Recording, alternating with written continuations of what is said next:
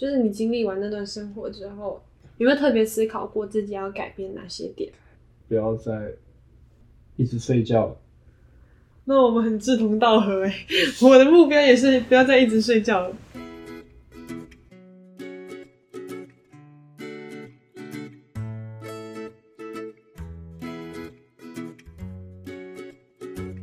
欢迎我们的来宾，你要不要自我介绍一下？大家好，我叫小红，然后我现在是大一学生，因为我之前重考过的关系，所以我现在是二十一岁，二十一岁还在当大一，真的是有点奇怪。那你要不要讲一下你重考的原因？重考的原因是的，当初就觉得我应该要重考，因为我当初就是高三的时候玩太多，然后成绩出来的时候就是。不太理想，嗯，也没有到那么不理想，就是上了一间还可以的学校，所以我是依照分数去填的，就是从高排到低的分数去填，上哪间就上哪间。哦，跟兴趣跟专长都没有相关，没有关，没有相关。那你是在那个学校待了一年之后才去重考吗？还是说你待你进去那个学校之后，很快就决定要休学去重考？嗯。我是因为被恶意之后还去重考。好的，那你在前一个大学的生活怎么样？可以稍微形容吗？该怎么说？就是不太好吧。我自己是这么觉得，没有兴趣，也没有同伴，然后当初也是没有想要跟别人社交的想法。所以你在那段时间里面都是自己一个人待着吗？大部分都是。那你自己一个人待着的时候都在做什么？玩游戏吧。玩游戏、睡觉，不然就是去到处走一走之类的。在重考之后，你的心情有什么转变吗？重考之后，对，就是比如说重考前，或者是在那个大学的时候，你的你的心情跟状态，还有现在自己的感觉是怎么样？哦，当然是现在感觉比较好。嗯，怎么说？因为我其实是不太喜欢孤单的。嗯，我要做事情，就这样都会找个人或找一个伴陪我一起做。那我在之前的时候就没有，就几乎是没有朋友了。然后现在来这边的时候，就是开始有比较多朋友，开始也比较会去跟别人讲话。从考生对我们来说可能是老个一两岁这样子。那这个身份对你现在的生活会有什么影响吗？嗯，会有一些影响，就是跟就是被别人调侃之类的，还有就是跟高中同学的感情啊，别人都大三了，然后你在大一。然后别人都在谈论什么专题报告，然后毕业之后要干什么，要不要考研究所之类的。然后你就还在大一，是一个刚进大学，对未来没有太多想法的年纪，也不是年纪啊，是时期。时期，嗯，也会因为年龄比较大，所以觉得很焦虑吗？会有这种时候吗？有时候会啊。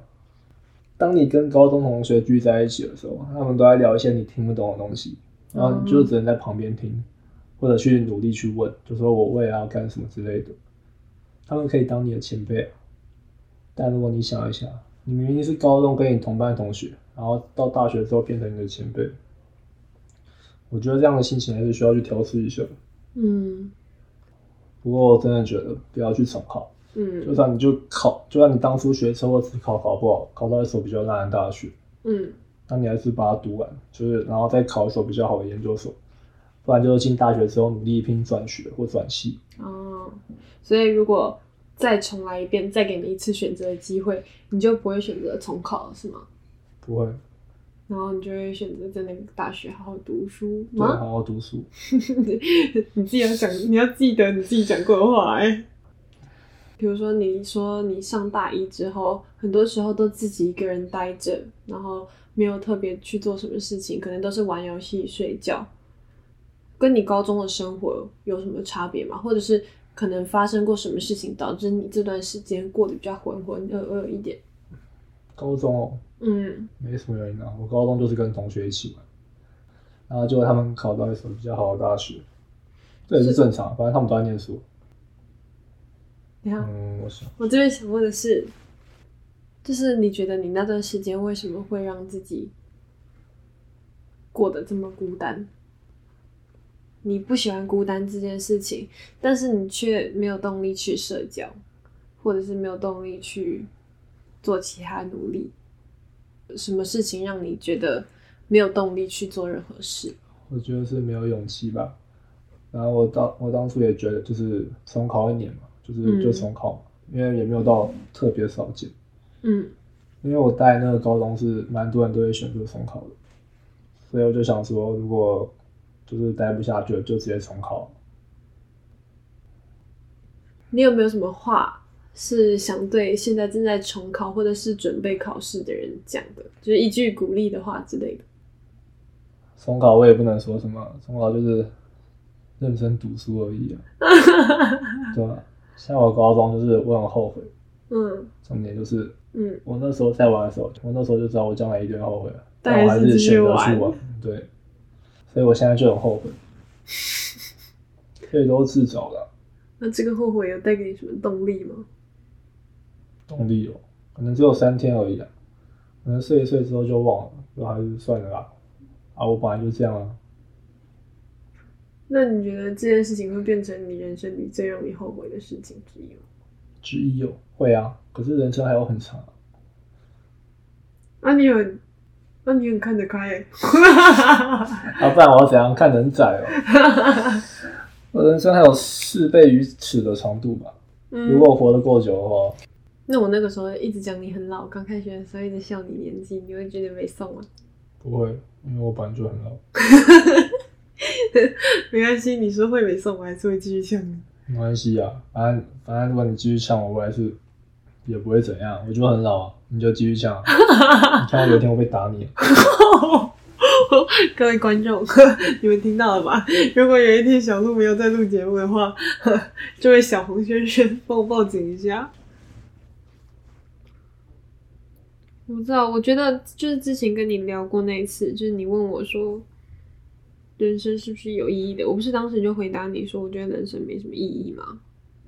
你还记得我那个时候的回答吗？我记得啊我那时候的想法就是是普通人的回答，就是没有意义啊，先把手头上的事情做完就好了，嗯不，用去想这种有的没的问题啊。那你那个时候问我说，你心里有一个答案吗？没有，我询问你的意见。嗯，因为我在这次采访之前，就是我有再回去想那个问题，然后我其实高中有一段时间，就像你在前一个大学的生活一样，就是每天都在玩，然后其实，在交友上面，就是表面功夫都做得蛮好的，就是我看起来还是很开心，然后对大家就是跟大家都和平相处，但是我自己心里其实很排斥，就是想其实会很不想要跟别人交流，然后那段时间就是很封闭自己，然后也不知道做什么，然后每天就是玩手机，也没有想要读书。虽然也觉得自己一定后会后悔，然后一定会有罪恶感，但是还是带着这个罪恶感继续玩，然后到最后就越来越讨厌自己。然后我后来想一想，我就觉得那个时候是因为我一直有心里有一个疑问，然后找不到解答，就是人生到底是不是有意义的？那个时候就会一直想这件事情，然后结果自己在想的过程中又一直这样子玩，然后又封闭自己，就是有点像一个恶性循环。因为我想了这个问题之后，我找不到答案，然后找不到答案之后，就觉得自己人生是不是很没意义，然后觉得很没意义，那就自暴自弃，然后就继续做一些，比如说一直玩手机啊，然后不认真读书，然后也没有很认真的跟别人谈心，就只是对大家都点头之交，没有一个真正可以发自内心讲自己所有想法的人，然后继续循环下去，然后那段时间就过得很糟糕。但是后来，其实我也不知道是什么情况下，可能是因为那段时间，就是我去看了很多有关于人生意义的影片，就是听每个人不同的讲法，然后最后就是听完所有人的想法之后，我再自己想一个属于我自己的解答。是我自己昨天有打一点想法下来，我就觉得，其实我对生活的感受能力分散的就是很不平均。比如说，我可以在吃一个很好吃的东西，或者是看那种夕阳落下画面的时候，觉得感动到快哭出来。但是面对这种人生的意义啊、人生目标之类的，我觉得我一直都没有什么太大的感受。可能是我觉得对我来说，这个这个词离我还太远了。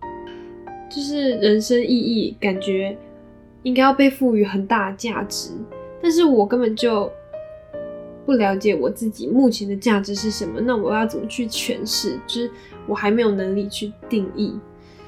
然后偏偏这个没有解答的问题，就是很容易让人一头栽下去之后爬不出来。我那个时候问自己，我人生意义到底是什么？但是。接下来就会有更多问题冒出来。那我是怎样的人？然后我想要，我想要成为怎样的人？但是接下来冒出来的所有问题，我一样也没有答案。我根本就不了解我自己。然后，我就觉得关于人生意义这个问题，我觉得在像你那个时候十几岁，我现在也十几岁嘛。就在这个十几岁的年纪，对未来感到迷茫是很正常的事情，因为我们还卡在小孩跟大人的身份中间。就是一个十八岁的生日不会让我们一瞬间变成熟，但是我们连自己都不了解，也没有没也没有人教我们怎么了解自己。那要怎么？那又怎样能够用几个字去定义这十几年和未来的几十年？然后。反正我的结论就是，这个问题的答案就会随着时间改变，所以不用去找一个不变的答案。就算没有意义也没关系，有时候意义只是被赋予的，而且还不是被你自己赋予的，可能只是被别人赋予的。然后它并不是一定是真实存在的。那我们现在能做的就是好好了解自己，然后好好感受自己的情绪。然后再看看自己在不同环境下显现出来的各种样貌，去感受一些小小的幸福跟悲伤，就是即即便它很小很小，你也要去感受它。我觉得我就是想着你打出这段话的，打完这些话之后，对我自己来说也算一种安慰吧，因为我也是，我觉得每个人应该都会有这个。问问过自己这个问题，然后觉得很难过之类的，就是各种情绪，因为不一定每个人都找得到所谓的人生的意义，而且在十几岁能够找到的根本就不会有几个。就虽然大家都会写什么有关梦想的作文，那那段时间你不是说你一直打游戏，你有认识什么网友之类的吗？没有，就自己一个人在跟我同学玩游戏啊，高中同学。哦 所以那个时候，高中同学也算是你心灵支柱吗？没有，我一直在跟他玩游戏而已。你直接把我的感性时间打破，算了。那你那个时候，所以你那个时候算是完全没有出口，就是一个情绪的出口。比如说，你不会跟任何人分享自己的心事嘛？因为你这么不喜欢孤单，那段时间又都自己一个人过的话，通常都需要一个抒发管道。比如说写日记，或者是跟某个朋友去讲自己的心情。我会回家，然后回家遇到爸妈也不敢讲，就回家跟我一起跟我家有养一只狗啊，然后我平常就会陪他聊天啊。哦，你就会跟他讲是吗？对啊，他可能听不懂，一直在旁边一直舔我而已。但也算是一种安慰啦。对啊。因为我觉得就在这种情况下，其实要找到一个出口很重要。如果自己一个人憋着憋太久，一方面是你也会忘了要怎么表达自己的情绪，另一方面是那真的会很难受。而且你要讲出来，你才知道，就是你的那个想法才能被形塑的更完整嘛。因为很多时候就是脑袋里面有一个想法，可能有几个句子突然冒出来。但是你当你要写下来或者是说出来的时候，那个想法就会瞬间变得很具体，因为你开始要去思考你要用什么词去形容。我只是想谢谢你问我，不客气。问我要不要去录这一次，来让我有机会好好思考。其实我本来就想思考，就不想再逃避。我们今天的节目就到这边告一段落。以上就是小红分享她作为重考的人的心得还有故事。那如果你喜欢，如果你有话要说，欢迎在 Apple Podcast 上面留下你的心跟评论，也可以私讯 Instagram 或者是 email 我们。当然，艺人剧场也会一直继续下去。那大家如果想分享自己的故事或经历的话，都欢迎去填我们在 Instagram 上面的表单。那今天就到这里喽，谢谢大家，拜拜。